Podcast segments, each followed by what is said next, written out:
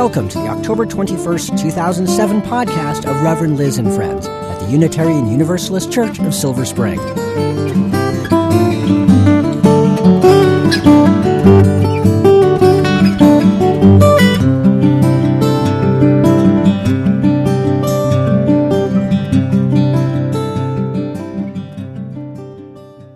For those of you who read Dante in high school or college and figured it would never, ever, ever come in handy, now is your moment. Because most people agree that they find Dante's Inferno, his treatise on hell, the most compelling of his trilogy. The one on purgatory, Purgatorio, is so so. The one on heaven, Paradiso, is pretty slow going. Everyone is calm, everyone's got all the answers, no one is passionate or exciting or even funny. Everyone's just content. And it's kind of a snore.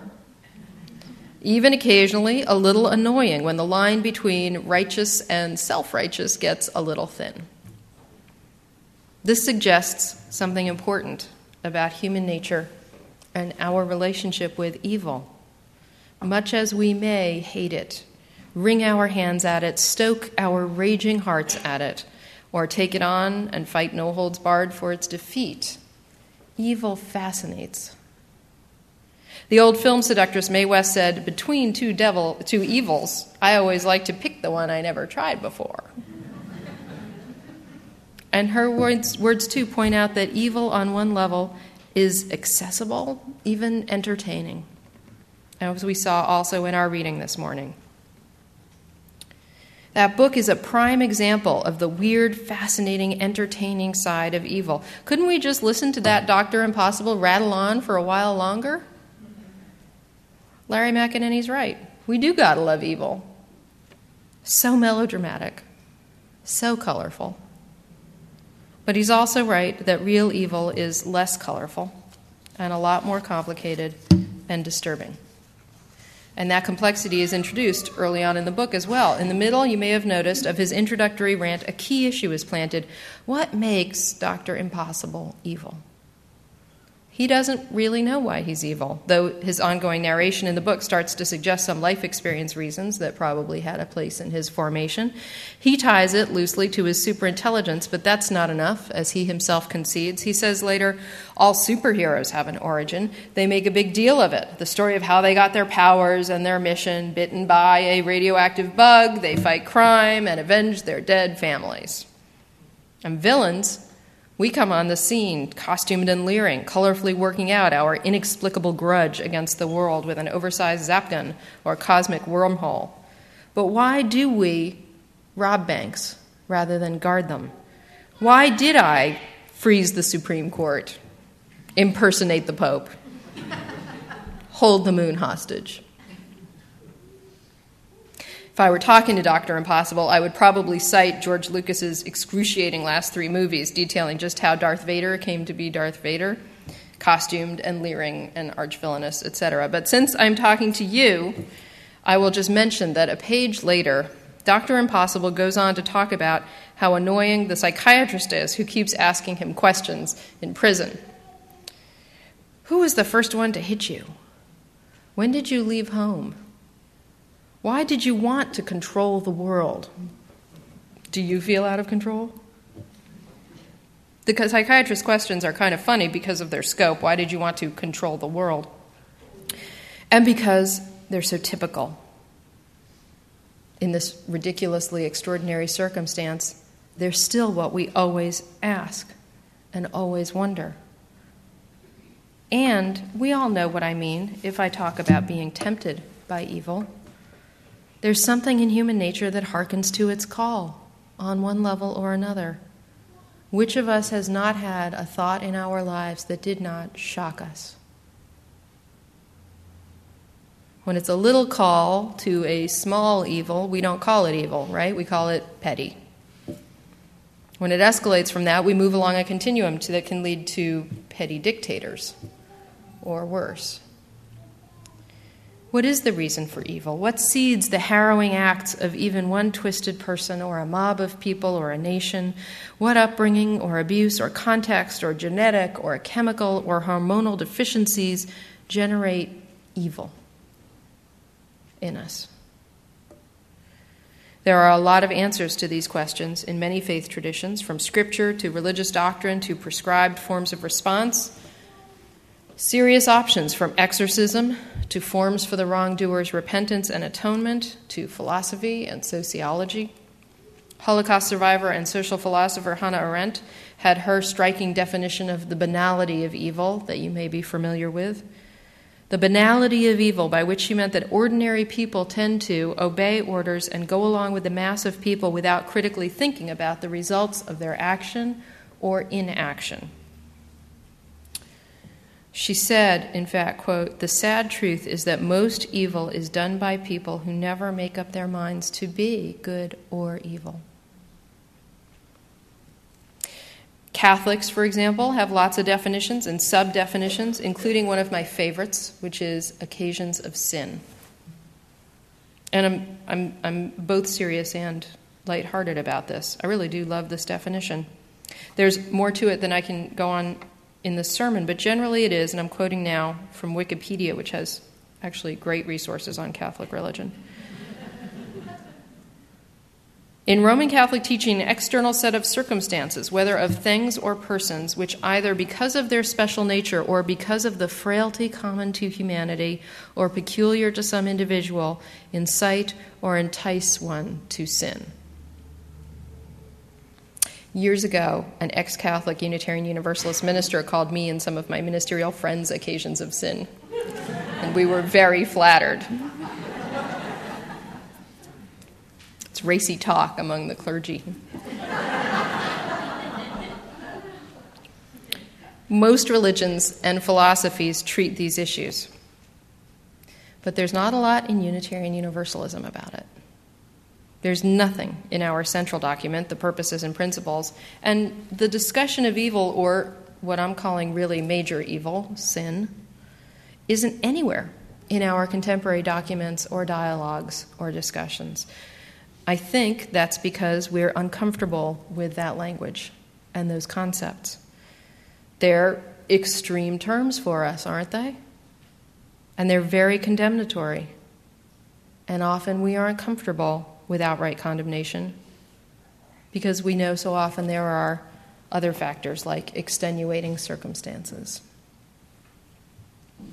But those mitigating factors don't redefine all wrongdoing, particularly the most extreme wrongdoing. And while sin is an old fashioned and judgmental word, are there not some acts and events so heinous in the world as to merit the term nonetheless? Do we actually not talk about sin because we don't believe there is any sin? Just explanations? These are not just hypothetical questions for lovers of abstract theological debate. Defining evil or sin is not important in terms of finger pointing or self righteous justification. It's important because that's an important step in figuring out how to respond to it. Like an addiction or a goal for self improvement or love, we have to be able to name it, to recognize it. And then we act and respond from there. Without recognition or definition, how can we counter from a faith position inarguably actual evil? Ultimately, evil comes down to the issue of agency and falls into one of two categories. One is what I'm calling natural evil, which is mischance, disease, natural disasters which are not acts of God, earthquakes and tidal waves and drought. They are bad luck, tragic circumstance, deeply unfair, catastrophic events. And though Insurance calls natural disasters acts of God. For liberal religionists, the term speaks only to their incomprehensible scope, rather than to any reasonable belief in a deity who communicates with us through such forms of devastation. Whether disasters or crises or tragedies are evil at all has been debated, but I come down on the side of their being evil because of their results rather than their causes. These are events with consequences so terrible as to be a form of evil because they cause suffering, oppression, destroy lives and relationships and communities. The other, also debatable form of evil is human evil. And this is the kind embodied in villains, real or imaginary, and it involves will, or at least choice.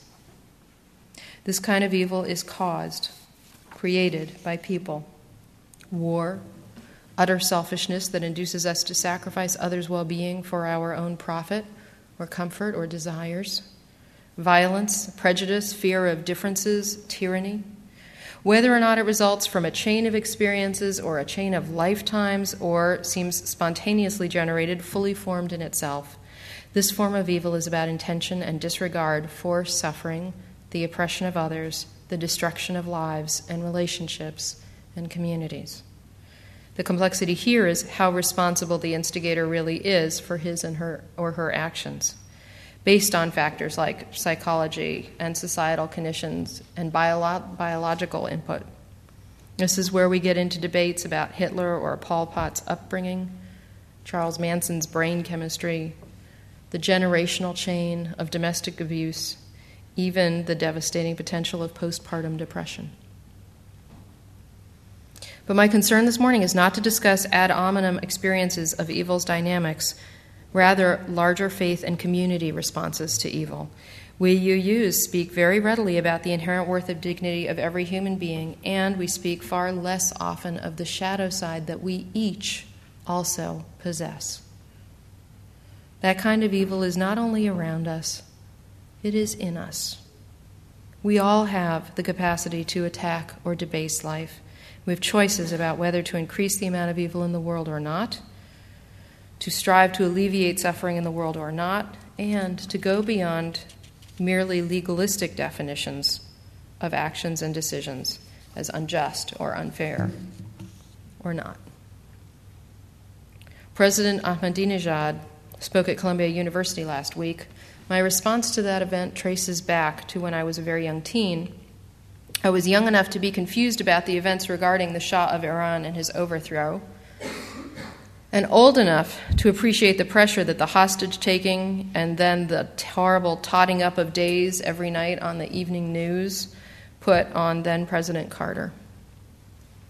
And I was old enough to be very clear that when Ayatollah Khomeini went out to the desert where the failed rescue helicopters had crashed and picked up the charred, dismembered arm of a dead Marine and brandished it as he declaimed a message of triumph to the news cameras, I was old enough to know that you do not grab and gesture with the body part of a dead person, even a dead enemy. It is fundamentally inhumane. So I have watched with confusion and attention and sadness and hope and sadness again what has evolved in that country and in our relations with it since the hostages were released decades ago. And I was paying attention to the furor around President Ahmadinejad's address. Because of his position on almost any issue, I was disturbed that Columbia was offering him a forum. Here is an excerpt from the beginning of University President Lee Bollinger's introduction to President Ahmadinejad. First, since 2003, the World Leaders Forum has advanced Columbia's long standing tradition of serving as a major forum for robust debate, especially on global issues. It should never be thought that merely to listen to ideas we deplore in any way implies our endorsement of those ideas, or the weakness of our resolve to resist those ideas, or our naivete about the very real dangers inherent in such ideas. It is a critical premise of freedom of speech that we do not honor the dishonorable when we open the public forum to their voices. To hold otherwise would make vigorous debate impossible. Second, to those who believe that this event should never have happened, that it is inappropriate for the university to conduct such an event, I want to say that I understand your, your perspective and I respect it as reasonable. The scope of free speech and academic freedom should itself always be open to further debate. As one of the more famous quotations about free speech goes, it is, quote, an experiment as all life is an experiment, unquote. I want to say, however, as forcefully as I can, that this is the right thing to do, and indeed it is required by existing norms of free speech, the American University, and Columbia itself. Third, to those among us who experience hurt and pain as a result of this day, I say on behalf of all of us, we are sorry and wish to do what we can to alleviate it. Fourth, to be clear on another matter, this event has nothing whatsoever to do with any rights of the speaker, but only with our rights to listen and speak. We do it for ourselves. We do it in the great tradition of openness that has defined this nation for many decades now. We need to understand the world we live in, neither neglecting its glories nor shrinking from its threats and dangers. It is consistent with the idea that one should know thine enemies, to have the intellectual and emotional courage to confront the mind of evil, and to prepare ourselves to act with the right temperament. In the moment, the arguments for free speech will never seem to match the power of the arguments against. But what we must remember is that this is precisely because free speech access asks us to exercise extraordinary self restraint against the very natural but often counterproductive impulses that lead us to retreat from engagement with ideas we dislike and fear. In this lies the genius of the American idea of free speech. Lastly, in universities, we have a deep and almost single minded commitment to pursue the truth. We do not have access to the levers of power. We cannot make war or peace. We can only make minds. And to do this, we must have the full freedom of inquiry. Then President Bollinger turned to speak directly to President Ahmadinejad and included in an extensive catalog of wrongs, uh, also including that they are currently detaining a Columbia professor under house arrest in Iran. They only released him just before President Ahmadinejad left for America. President Bollinger continued in, in a December 2005 state television broadcast, you described the Holocaust as a fabricated legend. One year later, you held a two day conference of Holocaust deniers. For the illiterate and ignorant, this is dangerous propaganda. When you come to a place like this, this makes you quite simply ridiculous. You are either brazenly provocative or astonishingly uneducated. You should know that Columbia is a world center of Jewish studies.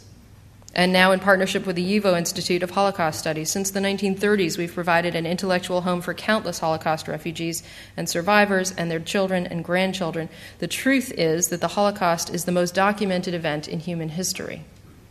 Because of this and for many other reasons, your absurd comments about the debate over the Holocaust both defy historical truth and make all of us who continue to fear humanity's capacity for evil shudder at this closure of memory, which is always virtue's first line of defense.